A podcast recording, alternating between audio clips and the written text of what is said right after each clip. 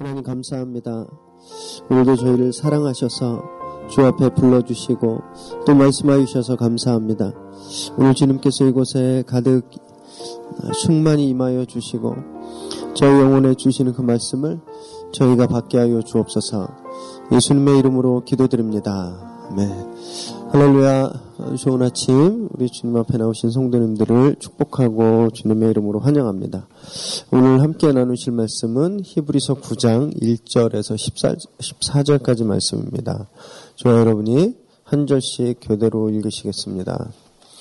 첫 언약에도 섬기는 예법과 세상에 속한 성소가 있더라.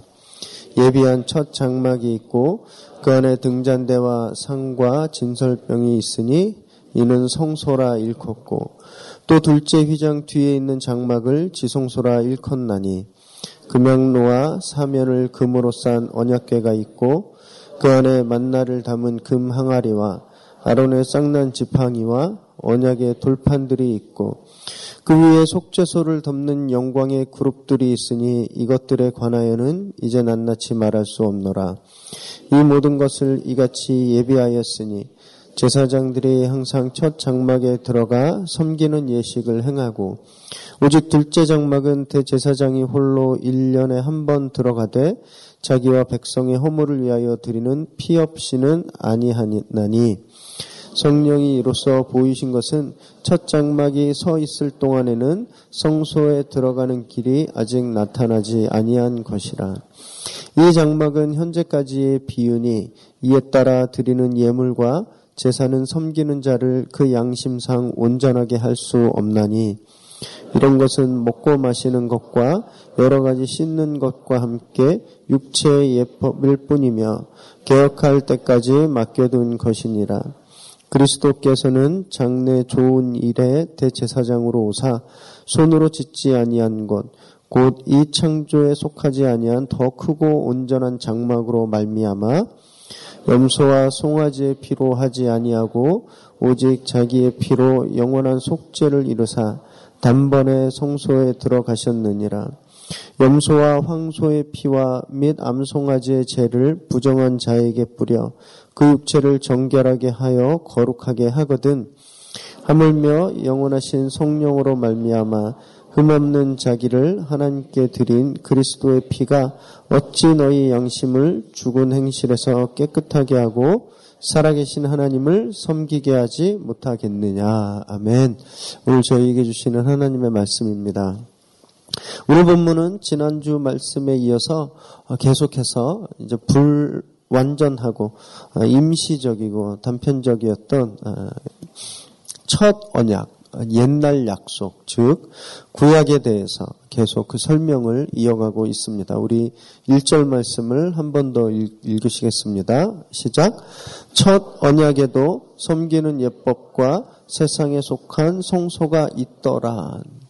예, 구약 시대에도 어, 옛 약속, 전에 주어진 그 약속 시대에도 예배가 있었고, 그리고 죄를 속하는 어, 도구 그리고 장소가 있었다라고 말씀하시면서 그곳이 바로 성소다라고 말씀하고 있습니다.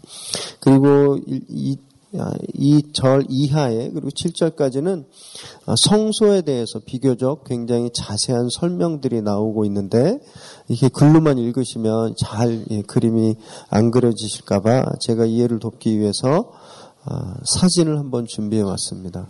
사진을 그리고 어 혹시 예배를 참석 못하시고 음성으로만 나중에 들으시는 분들은 어떡할까 하다가 네, 구글에 가셔서 지성소 이렇게 치시면 쉽게 이 성소에 대한 이미지를 얻으실 수 있으니까 너무 걱정하지 마시고 우리 한번 보여주시겠어요? 네, 이렇게 생겼습니다. 이게 모형으로 만들어 둔 것인데요. 성막은 두 개의 방, 즉 성소와 지성소로 구분이 됩니다. 아, 지금 화면 보실 때 오른쪽에 있는 좀 넓은 방을 성소라고 하고 그 왼쪽에 보이는 좀, 좀 작은 방이 지성소입니다. 아, 이 성소에는 우선 저희가 아, 저희가 볼 때 아래쪽 그런데 저희 입장에서 볼 때는 남쪽입니다. 남쪽에는 등잔대가 있어요. 그래서 여기는 일곱 개의 등잔과 그리고 이제 등잔을 자세히 보면 22개의 꽃봉오리 모양으로 된 이 받침 때가 있습니다. 또 그 반대편, 그 건너편이죠. 이쪽은 남, 아, 북쪽인데 조각목, 즉 아시아 나무로 되어 만들어진 상이 있습니다. 잘 보이시죠? 여기 상 저기 있습니다. 그리고 그 상에 뭐 하얀 거 좀 보이시지 않나요? 이것이 12개의 진설병, 그래서 각각 두 줄로 여섯 개씩 놓여 있고 이 떡은 누룩이 들어가지 않은 무교병입니다. 그리고 안식일마다 교환이 되었습니다. 이제 그 성소를 지나서 이제 지성소를 보시면 그 가운데 사이에 있는 것이 두 번째 휘장, 오늘 말씀에서 아, 말씀하고 있는 둘째 휘장입니다. 아, 이곳은 하나님의 임재를 상징하는 장소예요. 그래서 1년에 한 번 대제사장만 들어가서 제사를 지냈습니다. 그리고 예수께서 십자가에 달리셔서 그 구원을 이루셨을 때 찢어진 그 휘장이 바로 이 두 번째 휘장이라는 곳입니다. 이 지성소 안에 보시면 언약계와 향로가 있습니다. 대제사장이 향을 피운 향로를 들고 이 지성소로 들어가게 되는데 속죄제를 드리기 전에 이 하나님의 앞에서 이 앞에서 연기를 가득 채웁니다. 아, 그래서 그 이유는 이 언약궤와 석죄서 언약궤에 있는 그 중간에 그 아, 그룹 천사 둘이 이렇게 마주보고 있는데 거기에 시은소라고 해요. 그 속죄소에 거기 이제 하나님의 임재가 계신 곳인데 하나님의 임재를 사람이 그대로 어, 보게 되면 죽습니다. 그래서 향을 피워서 하나님의 임재와 사람 사이에 예, 보호막을 치는 거죠. 사람이 하나님 앞에서 죽음을 면하도록 하기 위해서 이 향을 피웁니다. 아, 그리고 이 언약궤는 역시 조각목, 이제 아카시아 나무로 만들어, 만들고 금으로 사면을 둘러싼 상자입니다.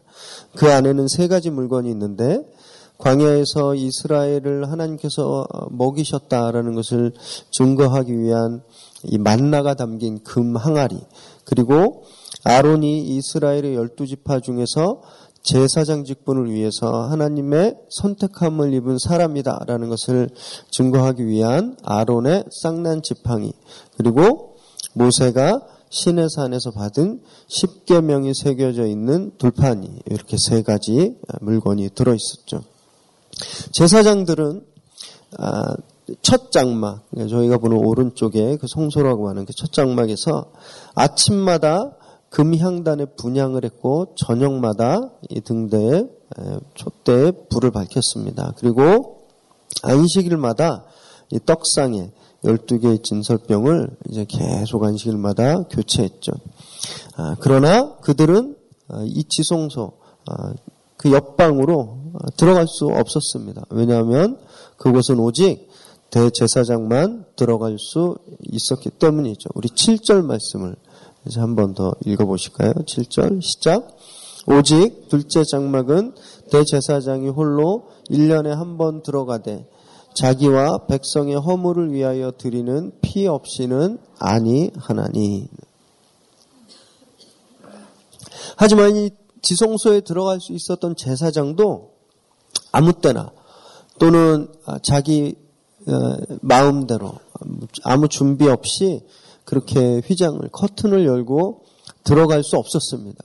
대제사장도 이 지성소에 들어가기 위해서는 반드시 피해 제사를 드려야 했어요. 피 없이는 못 들어갔다 이런 말씀이 그건데 왜냐하면 죄가 있는 사람이 누구라도 누구든지 그 사람이 어떤 위치에 있든지 죄가 있다면 지성소로 들어가는 순간 죽임을 당해야 했기 때문입니다. 그래서 먼저 피해 제사를 드려야 했어요.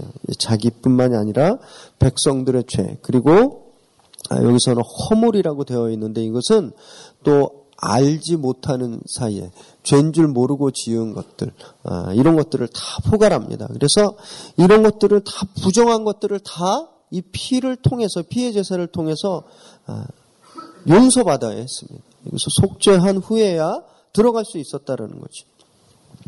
성경은 그래서 이렇게 말씀하시는 거예요. 바로 이것. 누구나 들어갈 수 없고, 아무렇게나 들어갈 수 없는, 바로 이것이 성소로 가는 길이 열려 있지 않았다라는 것을 뜻하는 것이다. 그래서 8절 말씀에 보면 성소의 문이 닫혀 있었다라고 말씀하고 있는데 우리 8절을 한 번 더 읽겠습니다. 시작. 성령이 이로써 보이신 것은 첫 장막이 서 있을 동안에는 성소에 들어가는 길이 아직 나타나지 아니한 것이라. 아직 길이 나타나지 않았다는 거예요. 그렇기 때문에 아, 이런 아, 규제가 있었고 그리고 하나님이 말씀하신 그 방법에 따라서만 아주 특별한 사람만 아, 특별한 날에 특별한 의식을 통해서만이 겨우 들어갈 수 있었다라는 것이에요. 이것은 단적으로 보면 많은 사람들이 모든 사람들이 그곳에 들어갈 수 있는 길이 없었다라는 것을 뜻하죠. 성령께서 이것을 설명하고 있다라는 거예요. 이 지성소에 대한 성소에 대한 이, 아, 이 규제가 즉 이것이 누구에게나 열려 있는 것이 아니다라는 것을 우리에게 말씀하고 있다라는 것이죠. 그렇다면 왜 히브리서 기자는 이건 유대인 누구라면 다 잘 알고 있는 것입니다. 네.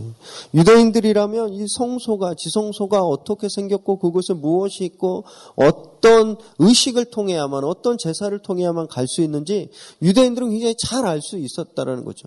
그리고 이 히브리서를 보는 독자들은 바로 유대인 성도들이었기 때문에 그들에게 이, 이 모든 것을 이미 다 잘 알고 있었다는 겁니다. 그럼에도 불구하고 왜 그들에게 다시 이렇게 자세히 설명을 하고 있을까요? 그것은 이제부터 그들이 거룩하다고 여겨왔던 아, 그 장소가 사실은 불완전한 곳이었다라는 것을 논증하기 위해서죠. 구절 말씀을 함께 읽습니다. 시작. 이 장막은 현재까지의 비유니 이에 따라 드리는 예물과 제사는 섬기는 자를 그 양심상 온전하게 할 수 없나니라는 것이에요. 지금까지 현재까지 그래왔다는 거예요. 현재까지. 지금까지 그렇게 왔지만 결정적으로 제사가 할 수 없는 옛 언약의 예배가 할 수 없는 것은 그 드리는 자의 그즉 백성들의 즉 사람들의 마음속까지는 깨끗하게 할 수 없었다라는 것을 말하려고 했던 것입니다. 오늘 본문에서 양심이라고 되어 있는 단어는 우리 저희가 생각할 때 이런 이렇게 예, 거짓말하면 찔리고 또 괜히 이렇게 예, 그 나쁜 짓 하면 두근거리는 그런 양심이 아니라 여기에서 말하는 양심이란 단어는 하나님과의 완전한 관계라는 뜻입니다. 즉 1년에 한 번 드리는 제사가 그것도 리밋돼 있고 한계되어 있고 아무에게도 열려 있지 않고 특별할 때 아주 그렇게 드려지는 그 예배가 죄로 가득한 인간을 어떻게 완전하게 하나님과 회복시킬 수 있겠느냐라는 것을 말하고 있는 거예요. 수없이 반복되는 그 죄가 그 단 한 번의 제사로 완전히 사라질 수 있겠냐라는 그럴 수 없다라는 것입니다.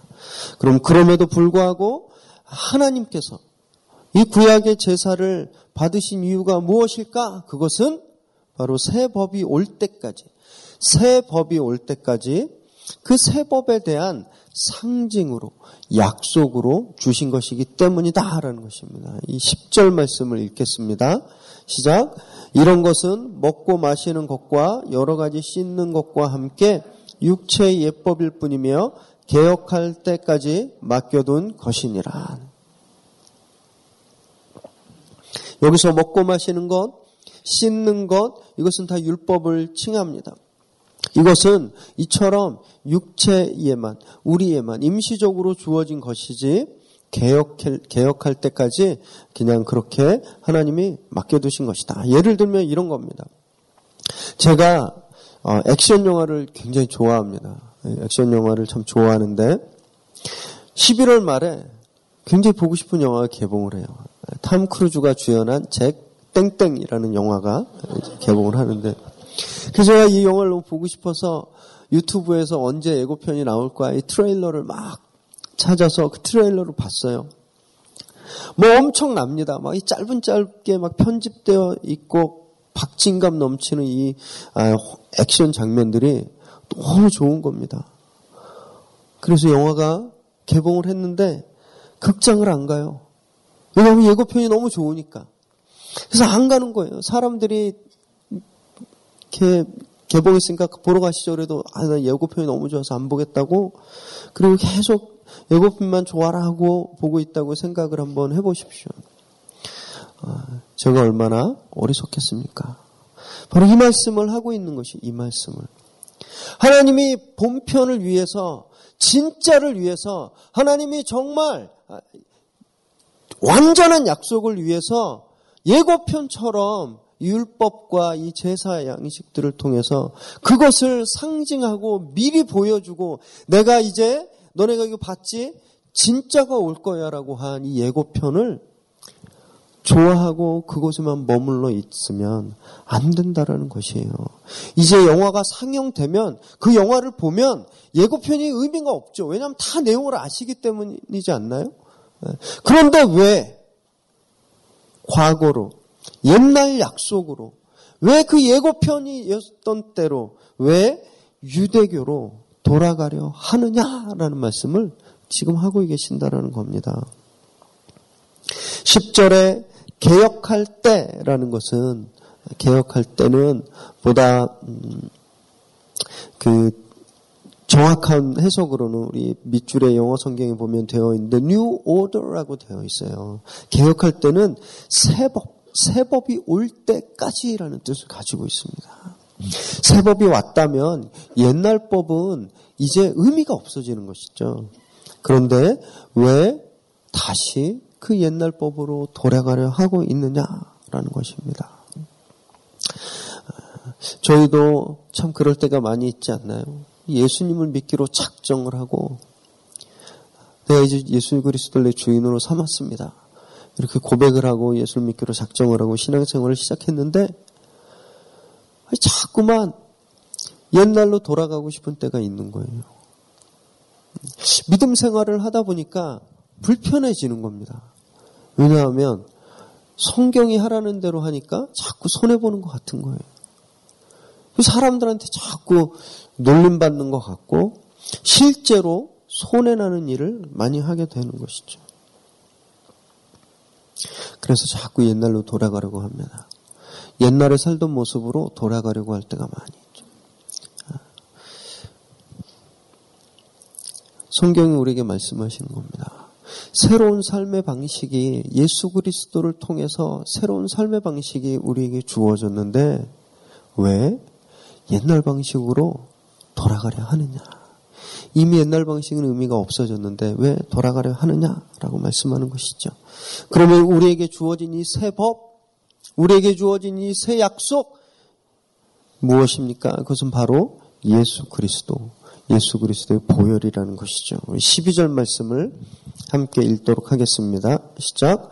염소와 송아지의 피로 하지 아니하고 오직 자기의 피로 영원한 속죄를 이루사 단번에 성소에 들어가셨느니라.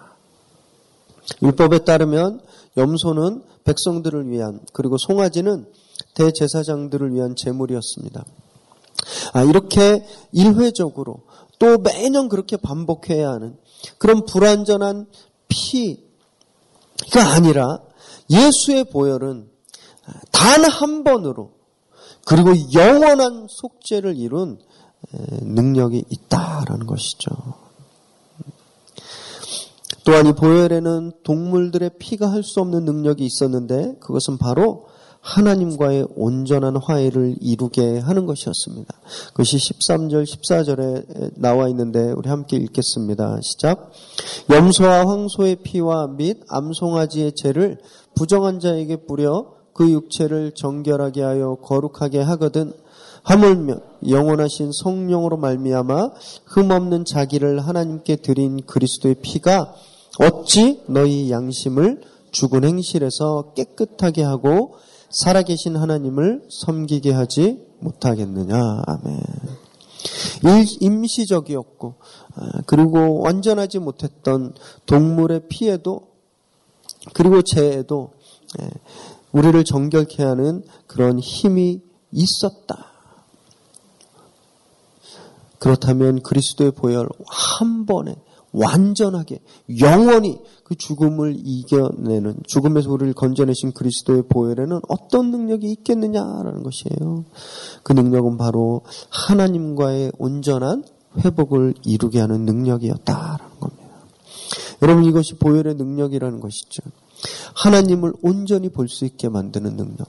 하나님과 온전하게 교제할 수 있는 능력. 내가 하나님을 늘 만날 수 있게 하는 그 능력. 그 능력이 보혈의 능력이라는 거예요. 그래서 이렇게 말씀하고 계시는 거예요. 옛날로 돌아가지 마라. 하나님을 가까이 하게 만들고 하나님과 하나 되게 할 수 있는 능력이 그리스도의 보혈에 있는데 왜 자꾸만 옛날로 돌아가려고 하느냐라는 겁니다. 좋은 일만 계속되면 얼마나 행복하시겠습니까? 신앙생활을 했는데 그냥 내 앞에 레드 카펫만 깔려 있어요. 막 안 되던 일이 막 다 잘 되는 거예요. 기도하고 바라는 대로 다 되는 겁니다. 그러면 믿음 생활 안 할 사람이 어디 있겠습니까? 하지만 안타깝게도 하나님은 저희를 그렇게 훈련시키지 않으세요. 하나님 우리에게 때때로 장애물과 함정과 어려움을 놓아두십니다. 하나님이 그러시는 이유는 무엇일까요? 우리가 그 장애물을 만났을 때 다시 옛날로 돌아가기라고 우리에게 그, 그 길을 막아놓으신 걸까요? 그것이 아니죠. 하나님이 우리에게 그런 장애물들을 주신 이유는 우리로 하여금 그 장애물을 뛰어넘고 그것을 이겨내라고 우리에게 그것을 허락하시는 거예요. 그래서 우리를 훈련시키시는 거죠. 우리를 강하게 하시는 것이죠. 그런데 저희는 조금만 힘들면 그런 어려운 일이 생기면 옛날 방식으로 돌아갑니다. 불안해지고 근심해하고 그래서 전에 의지했던 돈에게 전에 의지했었던 사람들에게 옛날에 그런 살았던 삶의 방식으로 돌아갈 때가 너무너무 많다는 것입니다. 우리가 그 자리에서 인내하고 버티고 아, 기다리면 반드시 이기고 그 영광이 주어지는데 우리는 그것을 참지 못하고 계속 뒤돌아가려고 한다는 것입니다.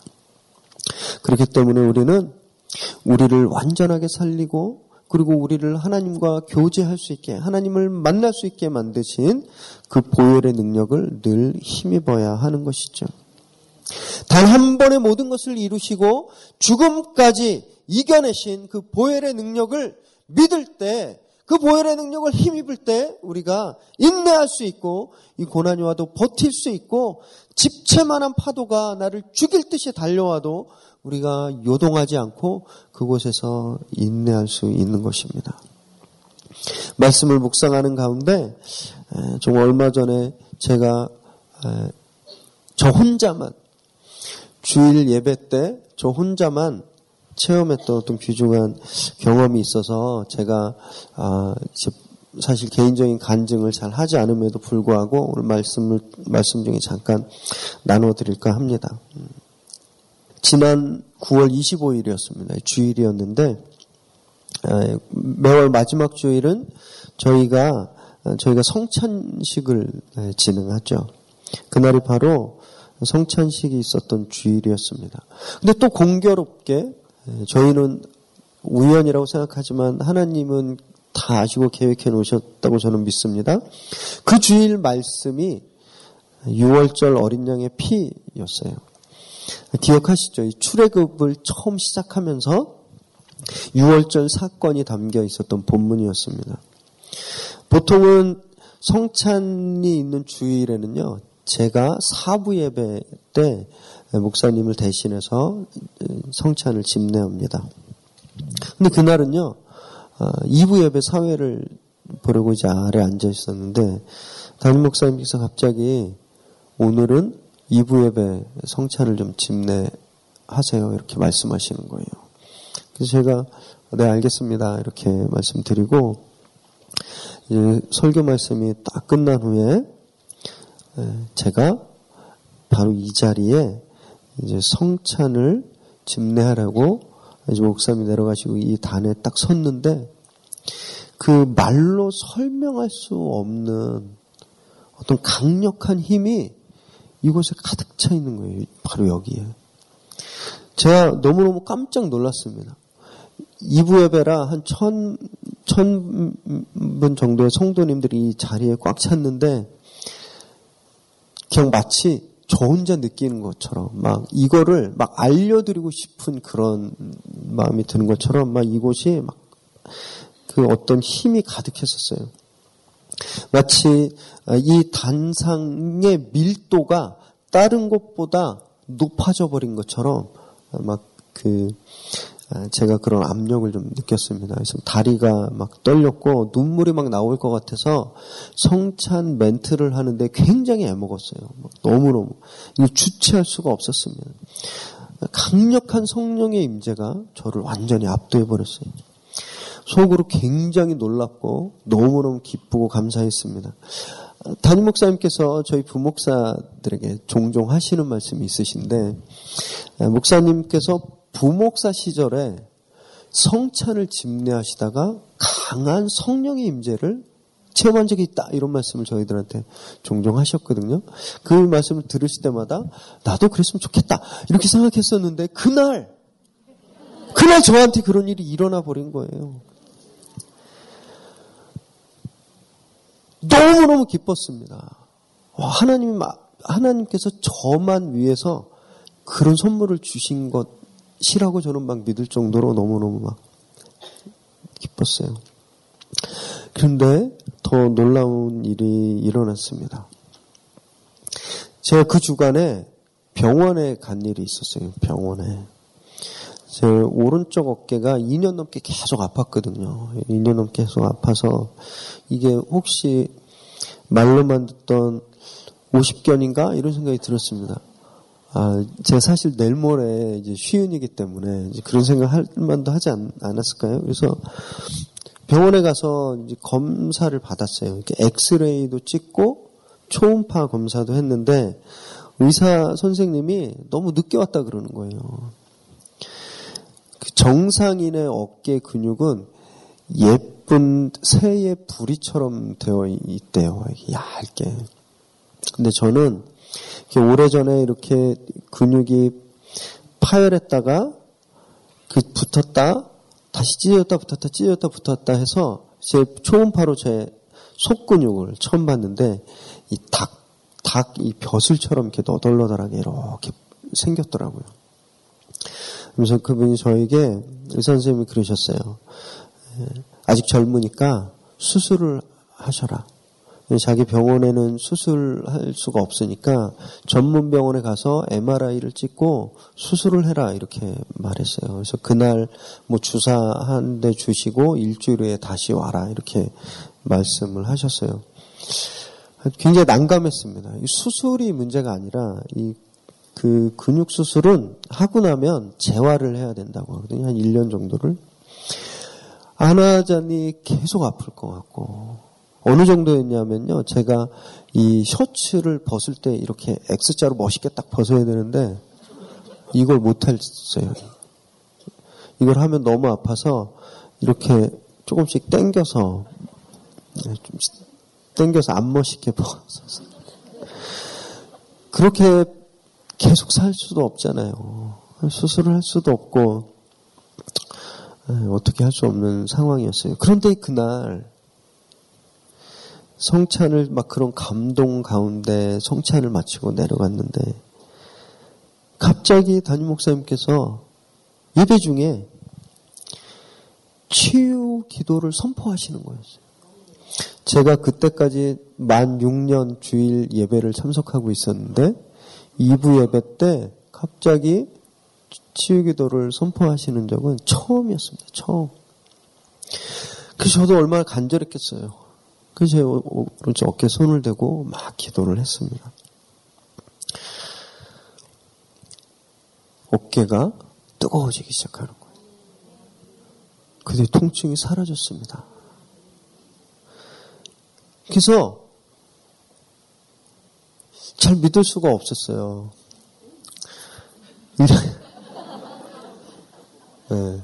일주일 후에 다시 병원 갔는데 의사 선생님이 그 전에는 제 팔을 조금만 들어서 이렇게 해도 되게 아팠거든요. 이렇게 사람을 어떻게 하면 아픈지 잘 아시는 것 같아요. 굉장히 아팠는데 그날은 어깨를 막 돌리는데 제가 안 아파하니까 이분이 계속 희한하네, 신기하네 이러면서 계속 어깨를 돌리는. 그 후로 지금까지 저 어깨 통증이 없습니다. 그리고 앞으로도 없으리라고 저는 믿습니다. 제가 어땠을 것 같습니까? 제가. 이거를 어디 가서 막 크게 자랑도 못 하겠어요. 왜냐하면 목사가 성경에 병이 낫는다고 그러는데 그걸 안 믿다가 자기가 한번 나니까 막 이렇게 왜 이렇게 예, 한다면 이렇게 생각하실까봐 해놓고 자, 자랑도 못 하고 네. 또 얼마나 제가 제가 얼마나 큰 위로와 힘을 얻었겠습니까? 하나님이 나를 사랑하시는구나. 제가 또 옛날 모습으로 돌아가려고 싶어질 때마다 제가 이 경험을 통해서 다시 하나님을 집중하고 다시 하나님께 매달리는 그런 계기가 되지 않았을까요? 여러분, 보혈의 능력은 이런 것입니다. 우리로 하여금 우리를 깨끗게 하시고, 우리를 치유하시고, 우리를 살리시고, 겨우 어깨 하나만 났을 뿐인데도 이런데, 여러분, 우리가 이 보혈의 능력으로 죽, 죽어 있다가 살아났다는 거예요. 여러분, 죽음에서 다시 살게 되었다는 것입니다. 그 보혈의 능력을 우리가 기억하기만 해도 내가 진짜 죽었었는데 다시 살아났다. 몸 조금 아프다가 난 그 정도가 아니라 차원이 다른 그 생명을 우리가 소유하고 있다면 여러분 우리가 어떻게 과거로 돌아갈 생각을 하고 우리가 어떻게 옛자리로 돌아갈 생각을 할 수 있겠습니까? 보혈의 능력은 책에만 또는 전설에만 나오는 것이 아님을 믿으시기 바랍니다. 보혈의 능력은 바로 지금도 오늘도 우리와 함께하고 계심을 믿으셔야 하죠. 왜냐하면 성령께서 살아 역사하시기 때문입니다. 오늘 우리 마음 속에 품고 나온 그 문제들 보혈의 능력이 덮고 해결하심을 해결하심을 믿으시길 바랍니다. 염소나 송아지의 피처럼 잠깐 잠깐이 아니라 단 한 번에 완전히 해결해 주실 것을 믿으시기 바랍니다. 바로 오늘 이 자리가 그런 기적의 자리가 되기를 주님의 이름으로 축원합니다. 기도하겠습니다. 하나님 감사합니다. 죽을 수밖에 없는 저희를 정말 영원히 고통 가운데 그 아픔 가운데 어둠 가운데 살 수밖에 없었던 저희를 위해서 주님께서 단 한 번에 보혈을 흘려주셔서 저희를 살게 하시고 구원해 주신 은혜 감사합니다. 그 보혈의 능력에 그 보혈의 능력이 있음을 저희가 믿습니다. 그 보혈이 우리를 살게 하고 그 보혈이 우리를 승리하게 함을 저희가 믿습니다. 오늘 패배자처럼 오늘 실패자처럼 다시 그렇게 옛 모습으로 주 앞에 나온 저희들에게 보혈의 능력을 경험하게 하여 주시옵소서. 가슴 뛰게 만드는 내 온몸을 전율하게 만드는 그 보혈의 능력이 오늘 우리에게 임하게 하여 주시옵소서. 그 능력으로 오늘 살아갈 수 있는 힘을 얻게 하여 주옵소서. 예수님의 이름으로 기도드립니다.